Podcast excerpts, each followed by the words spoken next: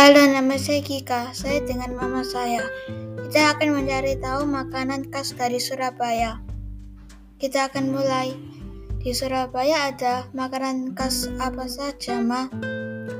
Uh, di Surabaya banyak makanan khasnya. Ada rawon setan, rujak cingur, lontong balap, semanggi Surabaya, lontong kupang, sate klopo, tahu campur, dan banyak yang lainnya. Surabaya ada banyak makanan khas yang lezat. Coba makan makanan khas dari Surabaya. Terima kasih.